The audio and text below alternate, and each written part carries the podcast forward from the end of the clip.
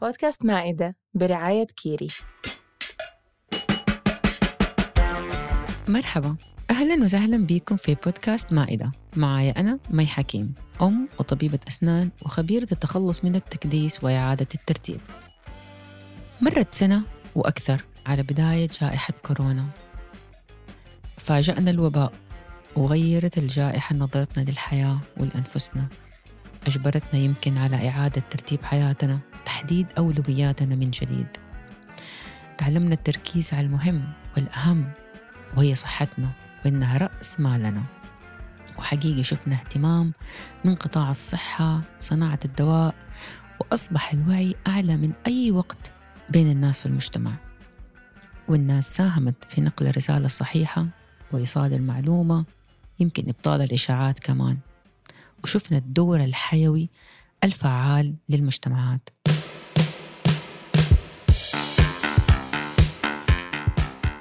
الأزمة عطلت اقتصاديات العالم وشفنا كيف تأثرت بعض القطاعات دون غيرها وكيف كمان استفادت بعض القطاعات الأخرى.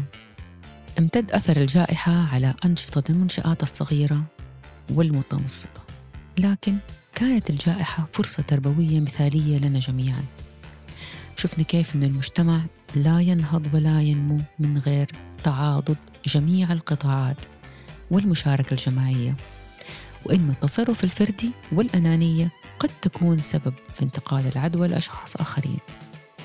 وأن الإهمال في اتباع وتنفيذ الإجراءات الاحترازية قد يعرض حياة الآخرين للخطر أو حتى الموت.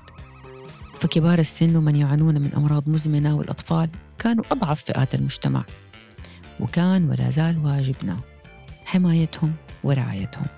حقيقة الأطفال هم من أكثر الفئات اللي الواحد يتعاطف معاهم خلال الفترة.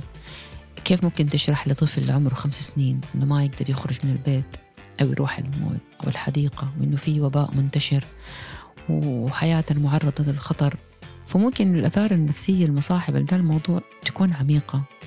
نحتاج إن إحنا نتوقف عندها ونحاول نتعامل معاها بالشكل الصحيح قبل ما تكبر. يمكن كمان من الإيجابيات إنه أعطت الأمهات مساحة للابتكار والتفكير خارج الإطار المحدود. واستخدام الخيال والبحث في شتى الطرق عن الأساليب المبتكرة. لاشتراك الأبناء معاهم في نشاطات منزلية يمكن عشان كمان يخلصوا من الزن والملل ويقللوا من المضاربات اللي طبيعي زادت من جلستهم في البيت أيام وأسابيع وشهور.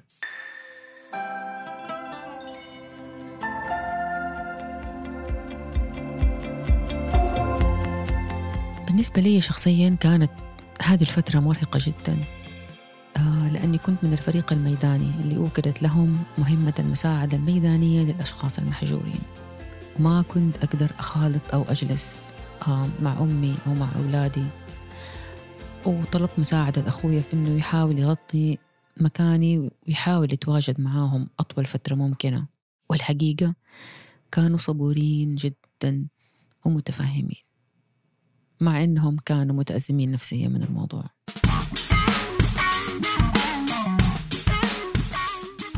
كمان يمكن من الأمور اللي أنا شخصيا أشوفها إيجابية مشاركة الآباء والأمهات في العملية التعليمية المساعدة مثلا في الأعمال المنزلية البسيطة. ما بقي يعني يعني شيء إلا والعائلة اتشاركت فيه.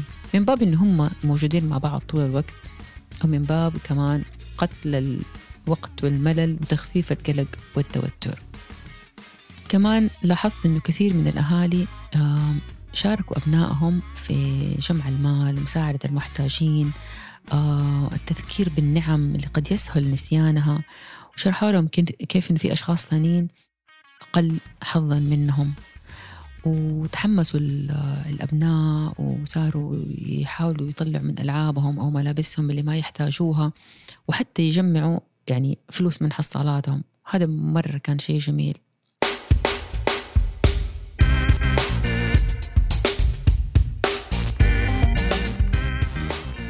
من خلال العطاء وتقديم المساعدة للمحتاجين نربي جيلا متعاونا متسامحا متعاطفا.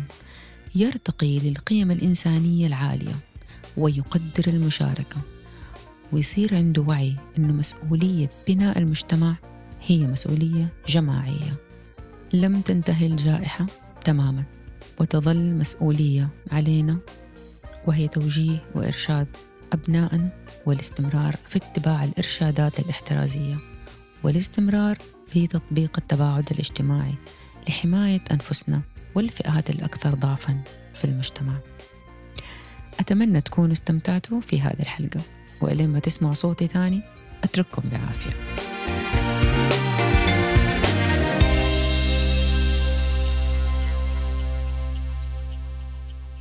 شكرا لاستماعكم لبودكاست مائدة برعاية Kiri. ليكن اللطف قوتك. Kiri Kiri Kiri.